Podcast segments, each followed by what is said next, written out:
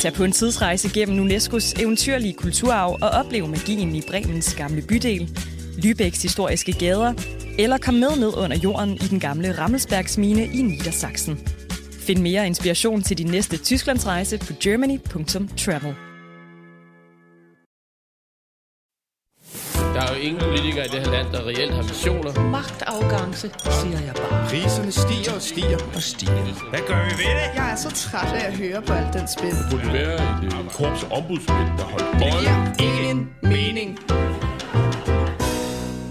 Velkommen til en af de fine københavnske salonger. Og velkommen her til øh, toppen af Berlingske Media i netop salongen, hvorfra vi i dag sender Østergaards Salon live foran et skønt publikum.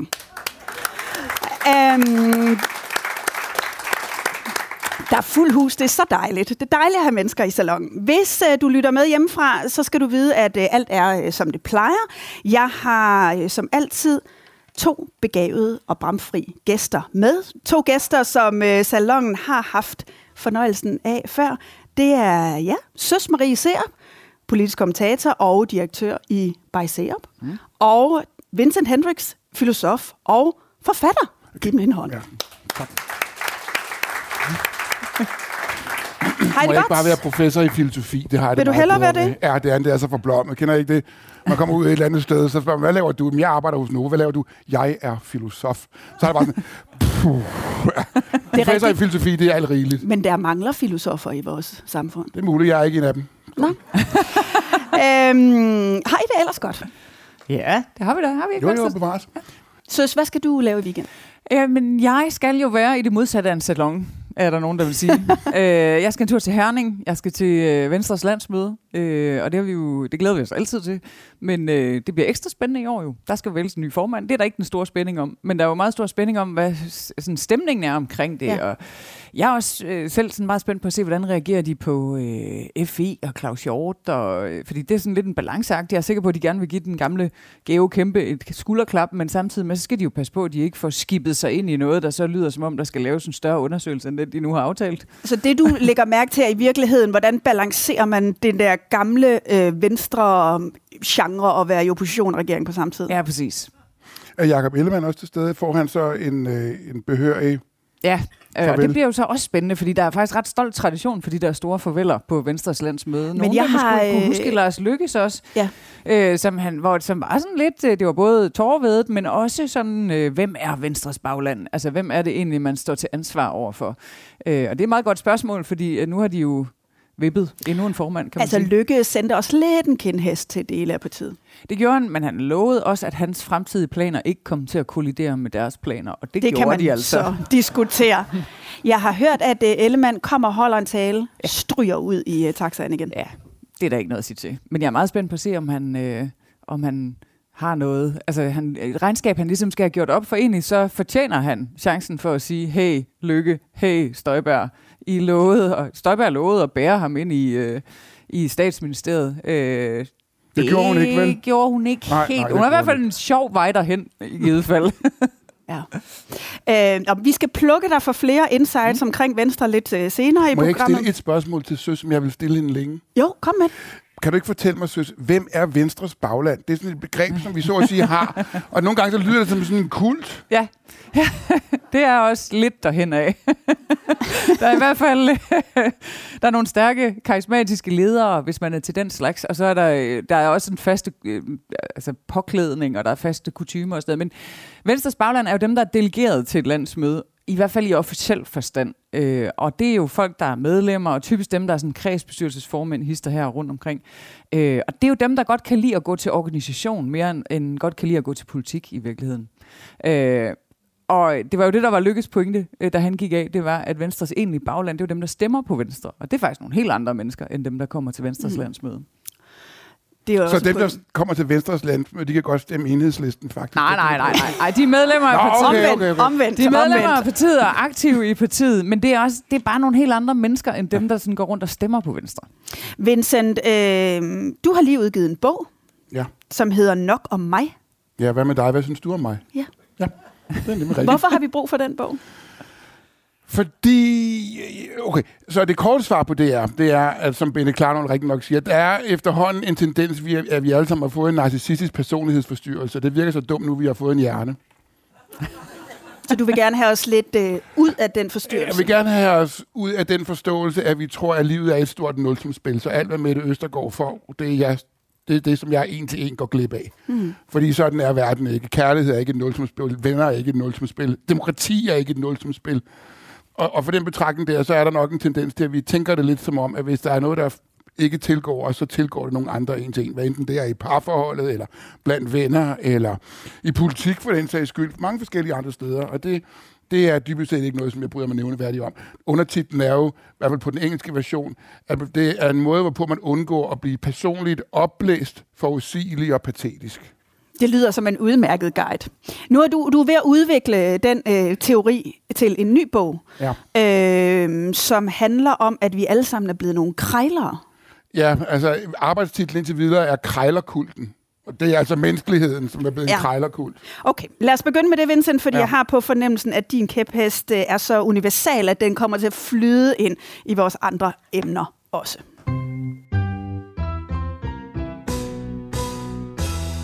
Du synes altså, at vi er blevet nogle krejlere. Hvor ser du det? Ja, og det, synes jeg, det, det ser man mange forskellige artede steder. Det startede egentlig med, at jeg havde købt et ur, jeg ikke ville have. Og så ville jeg gerne sælge det på den blå avis. Og jeg sagde det så på den blå avis, som man jo typisk gør. Og der gik ikke så lang tid, før der var nogen, der henvendte sig og sagde, og skrev til mig, det ville de meget gerne købe, men vedkommende boede i Schweiz, Nå, hvor spændende. men havde en søn i Italien, som vedkommende gerne ville give det til i fødselsdagsgave. Og hvis jeg nu bare lige overførte pengene, øh, overførte uret, så ville de sende pengene subsidiært. Og så fik jeg en mail fra Wells Fargo Bank, hvilket typisk har hovedsæde i USA, om at jeg bare skulle indbetale på den her pågældende konto. Og så, eller, Men det er jo ikke krejleri, Vincent. Det er bare snyd. men det jo, kommer jo faktisk på nogle punkter ud på et jo. Ikke? Altså, fordi pointen var dybest set her. Ikke? Jeg som en, en, en, en erhverdig urejer blot gerne ville afsætte mit ur andet sted til. Og før jeg får set mig om, så selv på den blå avis, skal jeg være bekymret om, at der var nogen, der tager røven på mig. Og mit indtryk er efterhånden, at hvis vi ikke kan finde på andet, så er det det, vi gør. Altså, mange af jer har læst jeres forsikringspolice? Det er der sikkert nogen, der har kigget lidt på. Men så står der alt det med småt nede under, som man aldrig får læst. Og det er typisk aldrig til ens fordel. Altså, det er meget sjældent, man får en gratis frokost på nogen som helst måde. Tænk på, hvornår man sidst fik noget gratis. Og, og det samme gælder, hvis man køber sig en elbil, så skriver man også under på, at Elon Musk kan ejer dine data. Skål for den, ikke? Og, og sådan fremdeles. Og, og, og derfor så er jeg så ved at udvikle en spilteoretisk model for, og det er der nemlig ikke så meget af i mit fag, nemlig en spilteoretisk model for, hvordan ser krejleri egentlig ud fra en ren matematisk betragtning. Og det vil vi gerne høre. Har du, har du øh, tegnet konturerne af den? Ja, altså jeg vil sige det sådan, der er jeg er ikke den eneste, der har gjort dem. Der er faktisk forbløffende lidt litteratur om lige præcis krejleri, fordi vi altid antager, at vi er rationelle agenter. Det ved jeg ikke, hvor vi fik Altså, der er jo fra. nogen af os, der er vokset op i Jylland. Ja, det sidder jeg også Altså, og tænker. jeg tænker, det er fuldstændig en normal Ja, ja, jo. dannelsesrejse, jeg er man er på i. Jeg skal da have, jeg skal da have et par Ja. strømper med, hvis jeg har købt to joggenjakker. Fuldstændig. Jeg vil sige, at øh, øh, min kæreste, som er vokset op her på øh, Sjælland, altså deles i lige dele, altså pinlighed og imponeret, hver gang, at jeg ligesom siger, at vi skal jo lige handle ja. om prisen. Ikke? Der er nogen, der synes, der er, det er så forfærdeligt. Det er sjovt, men det kan jeg slet ikke forbinde med dig. Nej, Nå, men okay, det er i hvert fald det, som bogen handler om, og indtil videre er der ikke så mange med de spilteoretiske modeller af det. det. En af de få, der er, den vil vide følgende, nemlig, at for at undgå at blive offer for krejleri, så skal du være, virke, så skal du være virkelig lige så krejleragtig som den person, som prøver at krejle dig. Så meget er det rimelig klart, hvis du skal undgå det. jyderne kommer. Ja, men Ja, ja, jyderne de- har altid kommet. Ja, præcis, ja. Nå, okay. Søs, jeg kan huske, at vi har talt om, at noget af den fine nordiske valuta, vi har, det er tillid. ja. Altså, vi lader børnene sove ude i barnevognene, mm. og vi kan sælge grøntsager ved vejboden og sådan noget. Er, er, det, altså, er det under pres, af det Vincent har talt om her? Det er der jo nogen, der vil mene. Jeg mener det ikke. Øh, altså, fordi jeg har også øh, købt et, øh, et bord på Fyn en gang, hvor jeg overførte 5.000 kroner, før jeg hentede bordet. Det kom jeg en uge efter, og der øh, kunne jo, øh, der, de kunne i princippet have sendt mig hen til Karl Børge nede af Ågade. Ikke? Øh, men der stod øh, Men du nogen... fik heller ikke en henvendelse fra Wells Fargo Nej, Bank nej, men pointen er bare, det kan man altså stadigvæk i Danmark. Men der er dem, øh, blandt andet, øh, blandt dem vores statsminister, som er bekymret for vejbodernes fremtid. Ja. Øh, og at, øh, at tillidskulturen ligesom er under nedbrydning. Jeg synes ikke, jeg kan se de store øh, sådan beviser for det endnu. Øh, men at vi er en krejler kult. Det, er, det må jeg sige, det er, det er 100% enig Vi handler hele tiden. Øh, alting er blevet sådan transaktionelt. Øh, også folks netværk. Øh, så går man i en netværksgruppe, fordi ja, man vil gerne hjælpe nogle andre, men så har man også en forventning om, at de hjælper mig. Øh, det er noget af det, jeg kan huske, at Bjergård var sådan lidt kritisk overfor, fordi hun sagde, at man skal samles om et tema, eller noget, man vil ændre i verden, hvor i dag der er der mange, der sidder i et netværk, fordi de vil hjælpe hinanden opad, fremad. Og det bliver mm. sådan transaktionelt. Det bliver krejleragtigt. Og det, det, det behøver jo ikke at være økonomi. Det kan være alt muligt, ja. Vi udveksler. Handle social kapital, kunstværker, hvad som helst. Hvad som helst, som kan indgås transaktionelt. Ja. Opmærksomhed for den sags skyld. Nu er Søs jo lidt kritisk over for dig, Vincent. Så hvad er, Nå, beviser, hvad er beviserne på, at vi er blevet nogle større krejlere? Nå, men jeg er ikke sikker på, at jeg har et decideret... Nu har jeg jo den store fordel, at hvor søs konstant og hele tiden er sunket ned i verden, som den faktisk er, så har jeg den store fordel at være professor på universitetet, at jeg kan synke ned i en verden, der ikke er. Og, og det betyder i sidste at nu prøver jeg lige at bestemme det her begreb før, og så ser vi sidenhen, om der er noget empiri på det. Men indtil det jeg bare gerne bestemme det som en lille øvelse. For ret, nogle gange er det der med at være professor i filosofi, det er lidt ligesom at løse sudokuer. Så finder jeg, og siger, gud, der har vi en pæn lille model på den, og så skal vi så se bagefter subsidiært, om det så i verden forholder sig således. Så det og det gør det nogle gange, men det er jo den almindelige videnskabelige praksis med at opbygge en videnskabelig hypotese, og så efterprøve den derefter. Mm. Øh, synes du også, vi begynder at stille flere krav til hinanden? Vi begynder at stille flere krav til hinanden, hvis det er opportun for os selv. Mm. Hvad er et eksempel på det? Nå, men altså nu vel, altså bare, bare for at tage det som eksempel, som jeg havde før, eller parforhold eller andet sted. Ja, vi begynder at stille flere krav til hinanden, men når vi så alligevel får ind i det der nok om mig, hvad med dig, hvis synes du er mig? Hvis der er en tendens til, at vi synes, at livet er et nulsumspil, så stiller vi større krav til andre med henblik på, at de skal indfri dem. Og hvis de ikke kan indfri dem, så er det jo ikke min skyld. Jeg har jo fortalt dig, hvad jeg gerne vil have, så er det din skyld med det. Mm. Prøv det. Bare prøv dit parforhold, for eksempel. Uden sammenligning i øvrigt. Ja, det kunne blive spændende. Jeg, jeg tænker, at, at det jo også er en del af den diskussion, vi har om velfærdsydelser. Altså, ja, øh, vi har jo en, en diskussion om, øh, hvor jeg betaler min skat, jeg forventer noget tilbage. Altså, der er en transaktion der, som er en kontrakt, der også lige er ved at blive brudt. Ja, men der, der er faktisk noget, der er gået fundamentalt i stykker, fordi man kan sige, at hele velfærdssamfundet er jo tænkt som en forsikringsordning, Præcis, som ja. man betaler ind til, med den forhåbning, at man ikke skal gøre brug af den. Øh, og det har ændret, der har, der har indstillingen jo ændret sig til, at det er i stedet for en serviceydelse, man køber. Og så stiller man nogle helt andre krav, så vil man også serviceres på en ordentlig måde, og, mm. øh, og så skal man have noget for sine penge jo. Øh, så, så der er noget, der har, der, har, der har skiftet der, som faktisk er en belastning for velfærdssamfundet og for vores øh, fælles tillid.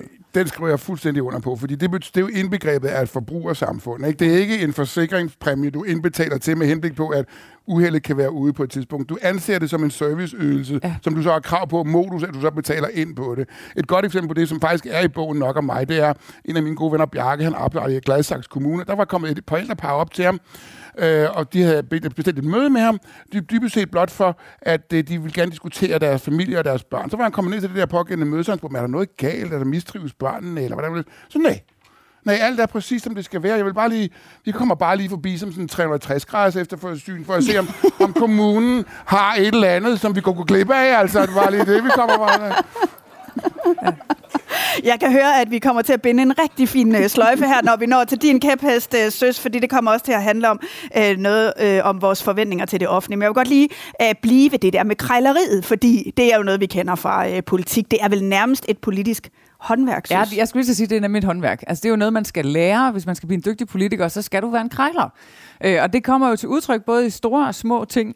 Øh, en af de små, søde historier, øh, jeg har samlet op en gang, det er, jeg har den faktisk både fra Mimi Jacobsen øh, og fra øh, Marianne Hjelved, det var, at når de skulle på økonomiudvalgsmøde, de havde en lille sag hver, øh, der var de ligesom vant til, der var, det var, der var en ret stor sandsynlighed for, at man blev kørt over af Mogens Lykketoft, som var finansminister dengang, så nogle gange så byttede de simpelthen.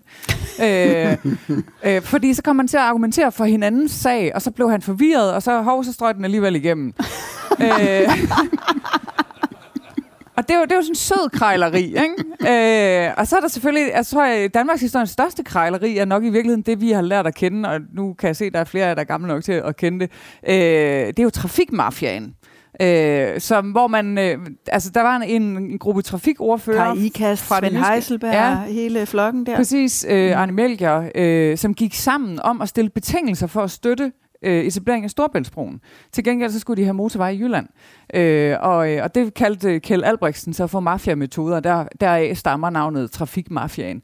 Øh, og de holdt jo sammen i mange, mange år bagefter, og fik motorveje, som var sådan nogen, hvor man i Finansministeriet vil sige, forrentningen er dårlig, trafikbelastningen er ikke høj nok. øh, men altså, det er derfor, hvis I er glade for at køre på øh, motorvej til Esbjerg, til Nørre Sundby og andre steder, Jørgen, så, øh, så kan I tra- takke Trafikmafians krejleri for det. Det kan jeg faktisk meget godt lide, fordi der er aldrig nogen biler på de veje.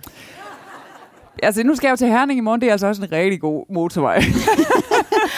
Hvad hedder det? Der er jo, altså, der er jo nogle gode øh, krejler-anekdoter, men du har også siddet i Finansministeriet, mm. hvor man må sige, der skal man virkelig have den store krejlerhåndbog frem. Altså, ja. det er jo blandt andet sådan, at når der for eksempel skal forhandles finanslov, den er aldrig lukket, før alt er lukket. Nej. Fordi man ved godt, at øh, til aller, aller sidst, man skal ikke have sagt, okay, vi går med på det, fordi så ved man, så kan man ikke komme med ind med noget Nej. til allersidst. Hvad er ligesom finanslovsforhandlingernes bedste krejlertips? Jamen, det er jo tålmodighed. Øh, og vente og vente og vente. Og det er, hele processen er jo designet til at køre folk halvdøde. Ikke? Altså, for dem, der har prøvet at sidde i, øh, i Struense værelse, så kan jeg sige, at det er et værelse, der er designet til, at man falder i søvn. Det er også meget brug. Jeg var der lige den anden dag. Det, der er jo sådan noget mørkebrunt øh, sådan noget øh, draperi øh, på væggene. Man sidder, det er helt mørkebrunt. Der er messinglamper, og ikke sådan nogen, der hænger op i loftet. Det er sådan nogen, der står nede på bordet, så der er næsten ikke noget lys i. Og selve stolen, jeg har virkelig øh, testet de der stole mange gange. Det er sådan en, du kan ikke sidde op i den.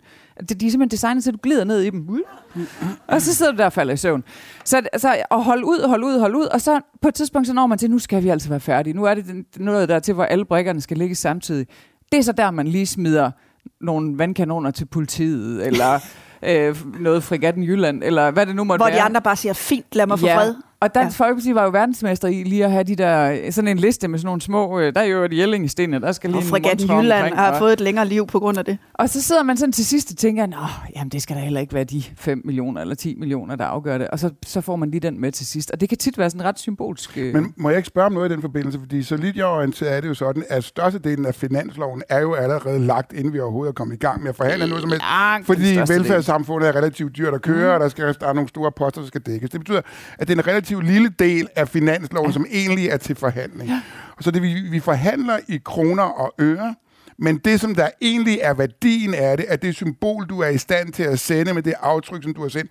Så vi starter i en form for valuta, mm. og så ender vi politisk set i en anden form for valuta. Og der ved korrekt. man, hvad transaktions, så at sige, graden er mellem, hvad du egentlig har i kroner og øre, og hvad det så politisk er værd. Øh, altså det, det, er jo, det er jo en del af forhandlingen. Eller spekulere, og det, det spekuleres der formentlig, formentlig rigtig kraftigt i. Selvfølgelig gør der det, og man kan sige lige nu, der er, der er ret øh, dyrt transaktionsomkostningerne, øh, fordi vi har en flertalsregering, så de har jo der bare disponeret nærmest det hele. Så når de overhovedet har afsat en forhandlingsreserve, så er det bare fordi, det ser pænt ud. Øh, det er deres, øh, det er symbolværdien for dem. Ikke? Men hvis vi kigger sådan historisk set på det, så øh, de vil ikke blive glade for, at jeg siger det, men Dansk Folkeparti er jo det billigste støtteparti, der nogensinde har været i kroner og øre. Øh, altså, de koster simpelthen ingenting, og det er helt utroligt, hvad de lagde ryg til. De lagde ryg til to krige, de lagde ryg til kommunalreform, de lagde ryg til den store velfærdsaftale. Altså, de jo virkelig leveret som støtteparti. Øh, og det, de skulle have til gengæld, det kostede næsten ingenting Mhm. mm-hmm. målt i finansministeriekroner, men det kostede jo rigtig meget målt i værdipolitik og i signaler. Det var nemlig udlændingepolitik. Ja, nu øh, skal vi tale om en, der måske øh, virkelig får brug for øh, sine øh, øh, politisk, fordi øh, nu skal vi tale lidt om Venstres nye formand, Ja. Troels Lund Poulsen.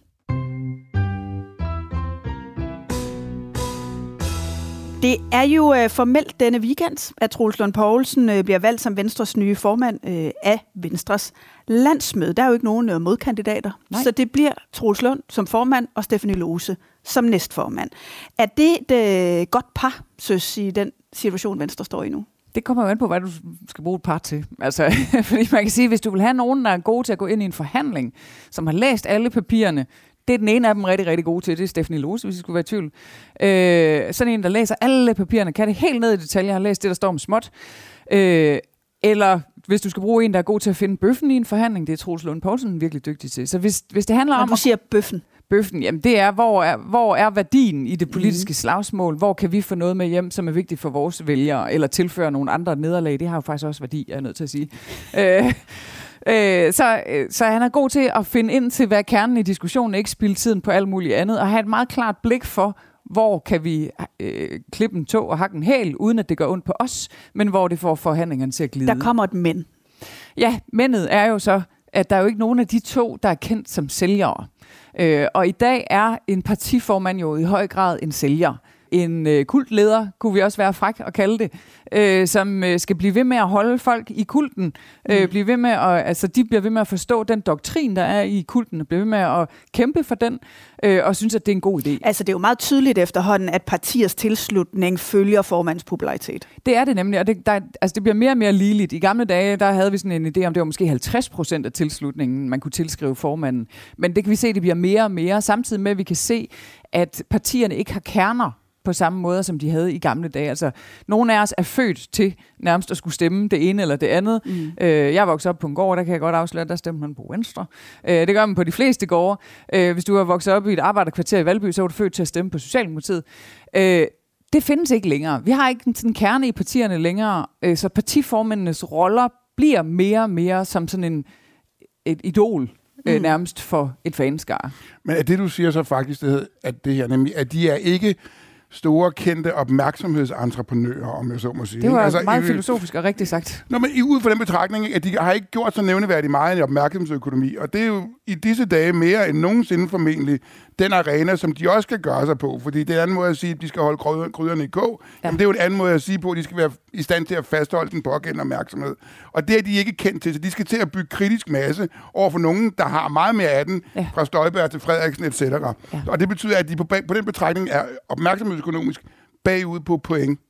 Ja, og derfor noget af det vigtigste, de skal, det er jo at starte med at slå en tone anden, skabe et narrativ, en fortælling, øh, som der er nogen, der bliver interesseret i. Mm. Øh, og så bliver de nødt til at give noget mere af sig selv. Det følger simpelthen med, fordi vi kan ikke... Øh, vi, vi køber ikke ind på øh, at give vores opmærksomhed til nogen, som ikke, hvor, hvor der ikke er noget interessant. Hvad er det for en tone, Troels Lund skal slå an?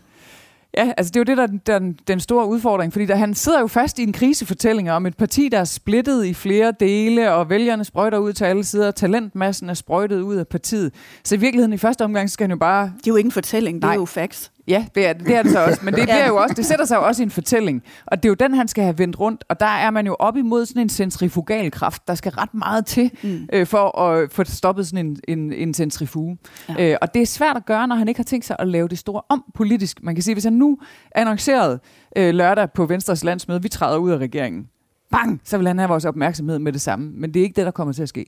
Hvad kommer så til at ske? Vi får en forklaring på, hvorfor de sidder i regering, og hvorfor de bliver siddende. Mm. Øh, og, det, det, og det er jo også fordi, Troels Lund kan jo også godt lide magt. Det kan han i den grad. Jeg hørte en uh, minister sige for nylig, at lige siden Troels Lund gik i korte bukser i VU, så har han uh, bøjet sig efter magten, og nu får han den endelig. Ja. Kan du genkende det? Ja, det kan jeg egentlig godt. Jeg, jeg, jeg har faktisk gået på gymnasiet med Troels, og der var han, øh, ham, jeg husker mest for altid rejse op i spisefrikvarteret for at gå til sådan et VU-møde, øh, hvor vi andre sad og tænkte, mm, det var noget, der mærkeligt noget at bruge sit frikvarter på. Øh, men øh, ja, altså han har egentlig altid søgt magt og indflydelse, og da han var yngre, øh, havde han også formandsdrømme, som han så gik væk fra, faktisk fordi, at han lavede en magtanalyse øh, og kiggede på, hey, måske har jeg ikke det der sælgergen, der skal til, men jeg kan til gengæld blive sådan en Claus Hjort. Ja. De findes i ja. alle partier, sådan en toer, der er brølhammerne stærk. Men det er jo også det er jo tilfældigheder, der gør, at Truls Lund, at det var jo ikke skrevet nogen steder, at den altså den Nej. mulighed skulle komme til ham. Nej. Øh, når nu du siger, at han kommer ikke til at ændre så meget på politikken. Han har jo været, han sad med op på Marienborg. Han har skrevet alle detaljer i det regeringsgrundlag. Ja. Så hvad, hvordan kan vi så mærke, at Venstre får en ny formand? Altså, jeg først og fremmest, de kan mærke det i Venstre, fordi de får en, øh, en formand, som er meget mere til stede. Øh, han er også sådan en, der er kendt for altid at tage telefonen og altid vende tilbage på henvendelser, hvor Jacob Ellemann jo selvfølgelig også med baggrund i sin sygdom har været lidt fraværende, men han har også i sin stil været mere sådan virksomhedsleder, at der var et hierarki, og man skulle igennem nogle gatekeepers, før man kom op til formanden. Øh, der er øh, Troels Lund mere sådan en øh, horisontal leder. Øh, så øh, det, de først og fremmest skal have, det er jo, at han skal have folk til at arbejde igen. Altså, de sidder, de sidder bare øh, rimelig passivt i virkeligheden og venter på, at der kommer en mand ned fra et bjerg med noget på nogle stentavler, ligesom i Anders Foghs dage. Så øh, i august, så kom han hjem på ferie, og så kom han ned med stentavlerne, og så vidste alle, hvad de skulle mene det næste mm. år. Nu talte vi lige om uh, Vincents bog. Jeg ved, du går også og rumler med en bog om Venstre. Ja, det gør jeg. Og hvorfor er de gået så meget i stykker? Ja, for jeg synes, det er interessant. Har du en øh, hypotese, ligesom Vincent? Ja, men jeg skal, vi skal have talt noget mere sammen om det, Vincent er, for det er spilteori. Øh, og det er jo også det her med, når der kommer nogle andre udbydere af noget, som i virkeligheden står klare øh, på de samme budskaber, øh, så taber man sine kunder øh, på det store, også det politiske marked. Det kan jeg godt forklare. Tak. Kom med det, det vil vi gerne høre. Eller nærmere, apropos det spilteoretiske, ikke? nemlig... Øh,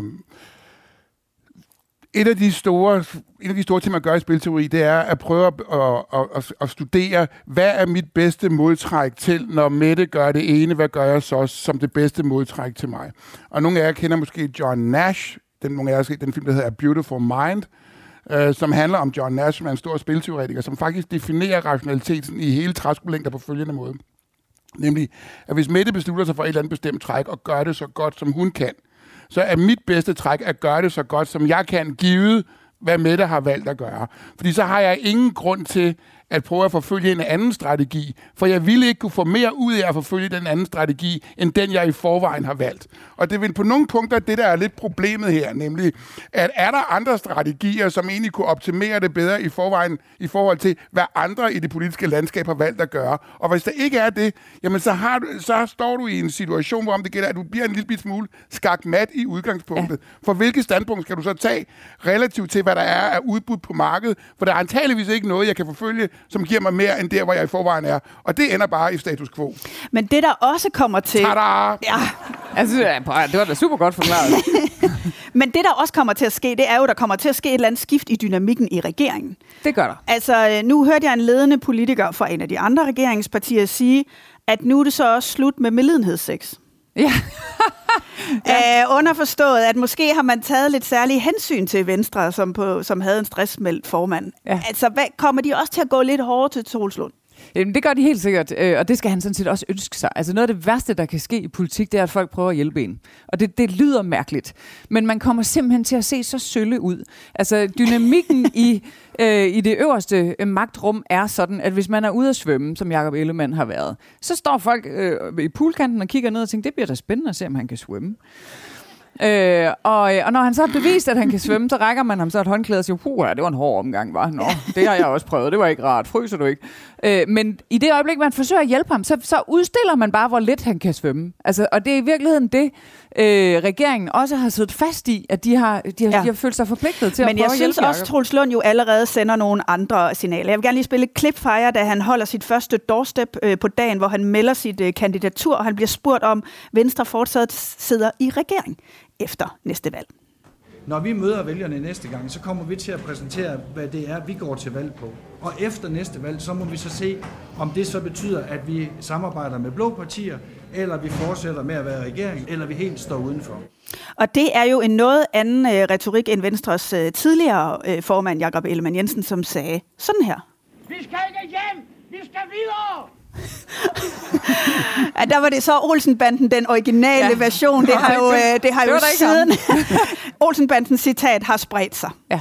Men der er jo noget interessant, fordi måske vil Truls Lund ikke hjem. Hvad skal vi ligge i det? Jamen, altså grundlæggende, så, så mener han og siger han præcis det samme som Jacob Ellemann Jensen. Ja, men altså, vi skal ikke videre, eller vi skal ikke hjem, vi skal ja, videre. Men... Det er dog noget andet end at sige, vi ved ikke lige, hvad der sker efter næste valg. Ja, ja, altså jeg synes ikke, der er den store forskel. Og i virkeligheden også, hvis vi går ind og ser på, hvad de har sagt om CO2-afgift på landbruget, og sådan noget, det er nærmest det samme. De vælger forskellige ord for det. Mm. Øh, men lige præcis på det her punkt er der en lille bitte, bitte forskel. Og der har øh, Jacob Ellemann jo gjort Troels Lund en, en tjeneste ved at først at sige det, som gør alle i Blå Blok sure, men som også var helt rigtigt i forhold til at lægge presset over på de andre partier i Blå Blok. Ja, for altså, nu skal de jo levere noget for også. at samle? Mm. Øh, hvordan gør I jer egentlig spilbare? I står bare og skyder på det store dyr på savannen. Det er så også rigtigt. Det har vi så alle sammen lært. Vi skal ikke kalde os selv det store dyr på savannen. Det var ikke... øh, men øh, så på den måde der har han jo gjort Troels en tjeneste, fordi den mindste retoriske korrektion i forhold til det, det bliver jo så læst som, Nå, så er han jo på vej hjem. Mm. Det har han ikke sagt noget om. Han udelukker bare ikke, at han en dag skal hjem. Noget af det første øh, øh, syn, vi får for, om der er sket en lidt anden øh, dynamik i regeringen, det er jo, der skal komme en regeringsrokade. Ja, det forventer vi rimelig hurtigt, faktisk. Ja, altså vi forventer vel her efter Venstres landsmøde, så kommer der en rokade, som minimum betyder, at Stefanie Lose skal ind i regeringen. Ja, det er det mindste, man kan gøre. Det er det mindste. Og, øh, og hun kan sandsynligvis komme ind i økonomiministeriet igen, måske. Hvad, øh, men, men skal vi forestille os, at det, bliver, at det bare bliver det, eller bliver det en lidt større rokade, tror du? Men den bliver ikke stor. Øh, I hvert fald, som vi hører, der er hverken Socialdemokraterne eller Moderaterne egentlig interesseret i at rykke en hel masse rundt. Øh, men der kan jo komme en krejler-situation, hvor man siger, en forsvarsministerpost for to, et eller andet andet. Altså, der, ja. der, den situation kan man ikke udelukke, og jeg tror, den bliver lidt større end den minimale. Øh, mm. Øh, og hvad betyder det så? Jamen, der er sådan forlyden om, at der kan være et par navne udefra, et eller to navne udefra, som kan blive trukket ind. Og der bliver det så interessant, fordi... Altså for Venstre, eller for hvem? For Venstre, ja. ja. Øh, det interessante er jo, Øh, og det, det vil være i, i givet fald sådan, øh, også spilmæssigt et godt træk fra Troels Lund, fordi i mange år har det jo været sådan, at Venstre formænd har været nødt til at tage hensyn til nogle balancer. Og det, det er sådan ret unaturligt for Venstre. Hvor mange tager man fra Folketingsgruppen? Har man nu husket at få en vestjyde gjort til minister? Øh, sådan, ja, I griner, men det er sådan der. øh, øh, hvor det ser ud som, hvis, hvis det man sådan fornemmer på vandrøren, at man, han trækker nogen udefra, så er det jo faktisk ham, der siger, nu bliver I simpelthen nødt til at finde jer i min magtfordeling. Øh, og det vil jo gøre nogen i Folketingsgruppen sure. Hvad skulle dem udefra kunne bidrage med? Jamen det kan jo være, øh, at der er jo nogle mennesker, der er et, øh, et superbrand. Øh, det er for eksempel en Tommy Ahlers. Han er et øh, superbrand i forhold til iværksætteri og øh, sådan en moderne tænkning omkring øh, ledelse og øh, ligestilling og forskellige andre øh, klima, forskellige andre dagsordner. Så et superbrand kan jo i sig selv bidrage med noget. Det kan også være at få nogen tilbage, som man har begrædt, øh, har forladt partiet. For der skal vi lige huske, at de 10 største stemmeslugere mm. øh, fra forrige valg har jo forladt Venstre. Og hvem kunne det være?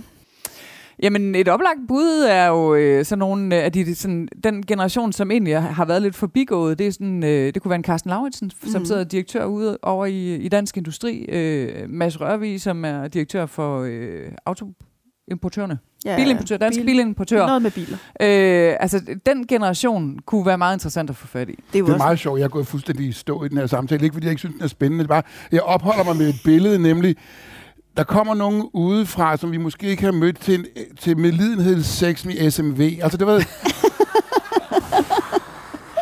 Nå, det var bare der er mange bidrag, billeder, altså, der tegner sig. Ja, det er jo det. Altså, og det, det er jo svært at få det billede ud af hovedet, når det først er kommet ja, ind. Ja, det må jeg sige. Men hvad, øh, så synes jeg, at vi skal prøve at runde det her emne lidt af. øhm, men øh, inden vi gør øh, det, så har jeg noget, jeg gerne vil læse op for jer. Øh, fordi nu har vi talt om Venstre, og vi har talt om krejler, og der er en tekst, en vise, der handler om begge dele. I 1902 skrev den danske digter Jeppe Aakær nemlig en venstre-vise. Venstre blev øh, dannet tilbage i 1870, øh, og efter systemskiftet i øh, 1901, så vil Venstre virkelig gerne have magten. Og det er så på det her tidspunkt, at Åkær skriver denne vise, hvoraf de sidste to strofer lyder sådan her. Og det kan også være, at Troels Lund måske kunne genkende sig lidt i det. Ja. I 20 kedsomhedens år, vi har forandring ventet, så gid hvor syge tvivl nu får om sider sakramentet. Kald grøde frem i folkesind og vækst i Danmarks dale, og ring med nye klokker ind en bedre rigsdags tale. Ja, vi vil ud i åben dyst, hvor saltstænk frisker blodet. Ej ligge under dødvands kyst og samle vand i hovedet. Og lad os så få flaget op og skuden ud og sejle. Det går i længden ikke an at ligge her og krejle. Vidste du, at Tyskland har 52 unikke grunde til at få pakket bilen og komme afsted? Med 52 kulturskatte, steder og traditioner på UNESCO's liste, og en verdensarv på mere end 7.000 år, kan en tur til Tyskland blive en enestående mulighed for at rejse tilbage i tiden. Find mere inspiration til din næste Tysklandsrejse på germany.travel.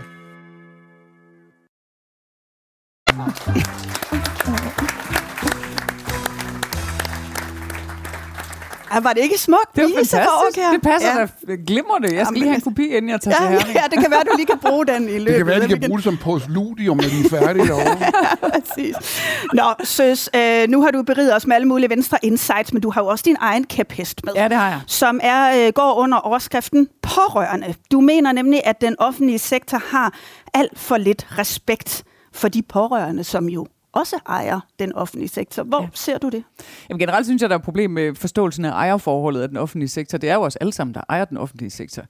Øh, men jeg, det har bare slået mig nu, at TV2 har jo kørt sådan en række do- dokumentarer. Først var det om daginstitutioner, så var det ældre på plejehjem, og nu har det så senest været øh, mennesker med handicap på sådan nogle specialinstitutioner. Og i alle tilfælde, der har der været nogle pårørende, som først har spurgt til ting, som så har udtrykt bekymring, som så har øh, eskaleret, og til sidst har klaget, og alle de reaktioner har bare været fejet af banen. Mm. Øh, og det kan jeg ikke forstå, at man ikke kan få øje på politisk set, for jeg synes simpelthen, de skriger til himlen, at hey, vi har faktisk nogen her, der gør alt, hvad de skal for at gøre systemerne, politikerne, verden opmærksom på, at der er et problem. Og i stedet for, så har vi nogle politikere, der nu foreslår, at vi skal introdu- introducere whistleblower-ordninger. Hallo? Der er nogen, der har stået og fløjtet i overvis. Mm. Øh, I kunne bare lytte til dem. Jeg synes, et af de bedste eksempler er jo øh, dokumentaren Plejehjemmene bag facaden, ja. hvor vi mødte øh, Else Marie øh, Larsen. Vi husker alle, hvordan hun blev mm. hængt op i den her slynge. Ja. Øhm, og øh, det var jo hendes øh, barnbarn, ja. der satte gang i undersøgelsen sådan set. Jeg synes lige, vi skal høre et klip for, hvordan øh, hun oplevede det. Vi kan bare snart ikke mere. Vi er bare ophobet med frustrationer og afmagt. Plejehjemmet lytter ikke til os, Aarhus Kommune lytter ikke til os, borgmesteren lytter ikke til os. Bekymringer om farmor, hver evig eneste dag har hun det godt, får hun væske, kommer hun overhovedet op af sengen, får hun tør blæ i dag. Det fylder hver evig eneste dag. Det, det synes jeg øh, er det ultimative bevis på, at den er helt gal her. Og så, så oplever jeg samtidig sådan et system, hvor man prøver at skubbe brugere og pårørende ud. Altså, den offentlige sektor er blevet så professionel, og det hele det er blevet så tungt i sin faglighed. Øh, så det der larm, der kommer ud, det skal bare væk.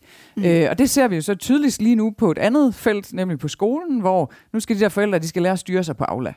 Øh, og, og ja, der er der folk, der ja, går for Aula, meget amok. det blev sådan, jeg tænkte sådan, da jeg hørte åbningstagen til Folketinget, hvis der var en, der var landet med en UFO, så ville de simpelthen tænke, det Danmarks største problem, det er åbenbart Aula. Ja, og det er det jo ikke. Altså, det er det jo vidderligt ikke. Øh, og selvfølgelig er der nogle problemer, men det skulle man mene var håndterbart. Det, der er problemet, det er, at der opstår sådan en modreaktion inde fra systemerne med, at de der brugere og pårørende, de skal bare Men er det fordi, udenom? folk ikke har, altså de har ikke tid, altså de har dårlig tid til at tage sig af patienten, eller børnene, eller de ældre. Så hvis de også skal øh, gå og tage os af alle os andre, så kollapser det hele. Ja, men det er den klassiske, den der med, at man kan have så travlt med at fælde træer, at man ikke har tid til at slibe øksen. Altså, der er faktisk ret mange mennesker, der gerne vil hjælpe. Der er ret mange mennesker, som ser noget, som er relevant her. Som hvis, hvis det var en træfældning, vi havde gang i, ville sige, hey, stop lige, tag en pause, tag en tår vand, jeg slipper lige din økse. Mm. Øh, der er ret meget hjælp at hente. Der, der er super ressourcestærke mennesker, som gerne vil alt muligt her, som bare bliver lukket ude. Og der synes jeg, der er et problem i den der erkendelse af, hvem er den offentlige sektor? Altså, hvem tilhører de? Mm. Og de tilhører folket. Og det synes jeg simpelthen, der er sådan en helt manglende forståelse for. Nu kan det filosofen slet ikke holde sig tilbage. Nej, det er Nej, så. professoren i filosofi, ikke? Nej, men det er jo også fordi, det, det, grunden til, at det er farligt, det er jo fordi, at den måde, vi tænker det her samfund på, det er jo, at vi ikke vi har et samfunds ejerskab. Mm. Altså, det er jo en af de ting, som jo er den store glim i det her, nemlig, at vi alle sammen kan tage et aktivt samfundsejerskab. Men hvis det lige pludselig forholder sig sådan, at pårørende, som jo faktisk forsøger at tage et ejerskab på det, og det er ikke nødvendigvis kun i form af brok og andet. Det er dybest set et spørgsmål om, hvordan kan vi konstruktivt løse det her problem omkring en pårørende. Og de ikke bliver hørt. Jamen, så er det jo, man resignerer og siger, jamen, så har jeg jo ikke noget ejerskab alligevel. Nej. Og så kan jeg lige så godt gøre det til et forbrugerdemokrati. Og så skal Præcis. lillemor bare have. Ja, præcis. Slut. Præcis. Fordi jeg kan ikke tage det aktive ejerskab alligevel. Præcis. Og det er det farlige ved den forskydning, det er jo så, at så ender vi over i, hvad med mig? Ja, og rettigheder og krav, og øh, folk møder op med advokater for at få ting igennem, hvor det kunne have været håndteret med en stille og rolig samtale. Der er vel også den udfordring, at når vi nu mangler så meget arbejdskraft, blandt andet i den offentlige sektor, så ligger der jo sådan set en ret stor re- ressource i civilsamfundet. Ja, det gør der, og det, og det er som om, det, den, øh, er vi, den vil vi bare ikke bruge. Øh, og jeg, der synes jeg jo faktisk, at borgmesterne er mere modige, end de er på Christiansborg. Sidste kommunalvalgkamp, der havde vi borgmestre, der var ude og sige, det er tid til, at vi skal diskutere, om kan de pårørende gøre rent på plejehjemmene. Fordi vi har ikke hænder til til øh, at varetage alle de opgaver, vi skal, de tør i det mindste åbne diskussionen. Men det, den anden side af den mønt er jo, det, nu talte vi tidligere om velfærdskontrakten. Jeg mm. betaler min skat, jeg forventer noget til gengæld. Hvis jeg ikke får den service, jeg har forventning om, så gider jeg heller ikke betale den skat, så der er en anden kontrakt, der bliver revet over. Det er vel også risikoen. Jamen, det er en risiko, men det er også derfor, det er vigtigt, at vi taler om den, og i stedet for at prøve at lade, som om vi lige kan trylle det hele væk med en whistleblower-ordning. Men det er vel også derfor, at den retmæssige måde at se det på, er jo præcis ikke den, den retmæssige måde at se det på, det er, at det er en præmie, man betaler, indbetaler til, ja. med henblik på, at hvis uheldet så er ude, jamen så kan, jeg indkassere, så kan jeg indkassere den her pågældende præmie, og ikke blot, at man betaler med henblik på at sige, så skal jeg have en til en tilbage. Ja. Fordi så ender vi i det der nulsumspil, at hvad den ene ikke får, det tilgår den anden. Og så er det, vi hele tiden spørger, jamen hvad med mig? Men hvad skulle man så gøre? Jamen, så skulle man gøre præcis det, som, som, som, som Søs egentlig startede ud med at sige, vi indbetaler til præmien. Og hvis vi har brug for ydelsen, så håber vi så, at vi kan få indkasseret den her pågældende præmie. Og indtil da, der tilgår præmien så nogle andre, som har brug for den pågældende præmie. Og således, at jeg ikke hele tiden kommer til at tænke på, at nu har jeg betalt en til en, så skal jeg også have en til en ud. Mm. Men det er jo også et, et spørgsmål om, at, øh, at, at det, er jo en, det er en fortælling og en kontrakt, vi skal blive ved med at forstærke med hinanden. For det betyder også, at der er nogen, der er nødt til at sige, Mette Østergaard, du kan godt klare dig selv. Mm. Det kan godt være, at du faktisk kan få boligsikring, eller hvad ved jeg, et eller andet andet, men du tjener så mange penge, og du er så ressourcestærk, Men det er vel, også den, det er vel også den diskussion, vi er på vej ind i. Nu havde vi i løbet af sommeren en stor debat om, om vi skal til at spare mere op til vores egen pension. Mm. Altså, øh, og fordi dem, der er ressourcestærke nok, de skal kunne gøre det, øh, sådan at der måske er, er flere penge til dem, der ikke har. Ja. Men, men der går jo et eller andet galt i det der, hvad skal man sige, rettighedssystem, vi har opbygget, hvis der er nogen, hvis det bliver for skævt i forhold til, hvilke rettigheder vi har. Jamen der, men det er jo også, det, er, altså, det er jo fordi, vi, det, vi lader som om, at, det, at verden er anderledes, end den er. Øh, og der må jeg altså insistere på, at den er, som den er. Øh, det overrasker mig, du siger. Ja, ikke rigtigt, vel? men, øh, men velfærdssamfundet er jo omvendt incitamentstyret. Ja, og det glemmer præcis. vi også at fortælle folk. Jo mere du gør det rigtige, jo mindre får du. Jamen, sådan er det. Hvordan ikke, du vil vide? Der er ikke flere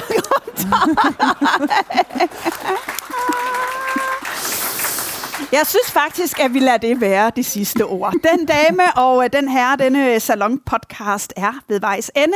Øh, om lidt så har publikum her i øh, salen mulighed for at stille et politisk eller et filosofisk spørgsmål til jer her i salen, men til lytterne derude, der vil jeg sige tusind tak, fordi I lyttede med. Hvis man har lyst til at komme og være med, så har vi et arrangement igen den 14. december med Per Stig Møller og Lykke Friis, og man kan finde billetter ind på Berlingskes hjemmeside. Jeg hedder Mette Østergaard, producer var Amanda Bøje Hvid, og jeg håber selvfølgelig, vi høres ved i Østergaards Salon.